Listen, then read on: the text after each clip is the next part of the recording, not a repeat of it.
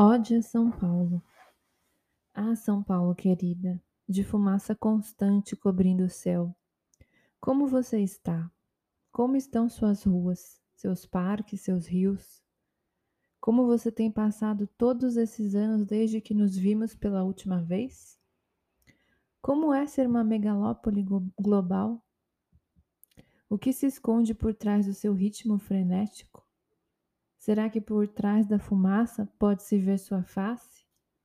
Eu vejo um rosto cansado, com rugas à mostra, e seus cabelos estão sujos. Há tempo você não se banha nos próprios rios. E esse seu olhar, do que você tem medo? Te vejo parado em uma esquina de noite. Você grita, mas o som não sai da sua boca. Te vejo perder as forças. Seu pranto agora te inunda. Você sufoca. Presa no engarrafamento, sente-se presa, engarrafada. Você tenta correr, fugir, se perde em meio às suas próprias ruas, em meio às altas grades dos prédios. Você não pode entrar, não é bem-vinda. Voltando-se para uma praça, procurando abrigo para passar a noite, avista um morador de rua, por detrás de uma pilha de lixo. Ele te olha nos olhos. Você o vê. Você então, agarrando-se à esperança de ser finalmente ouvida, fala-lhe ao ouvido.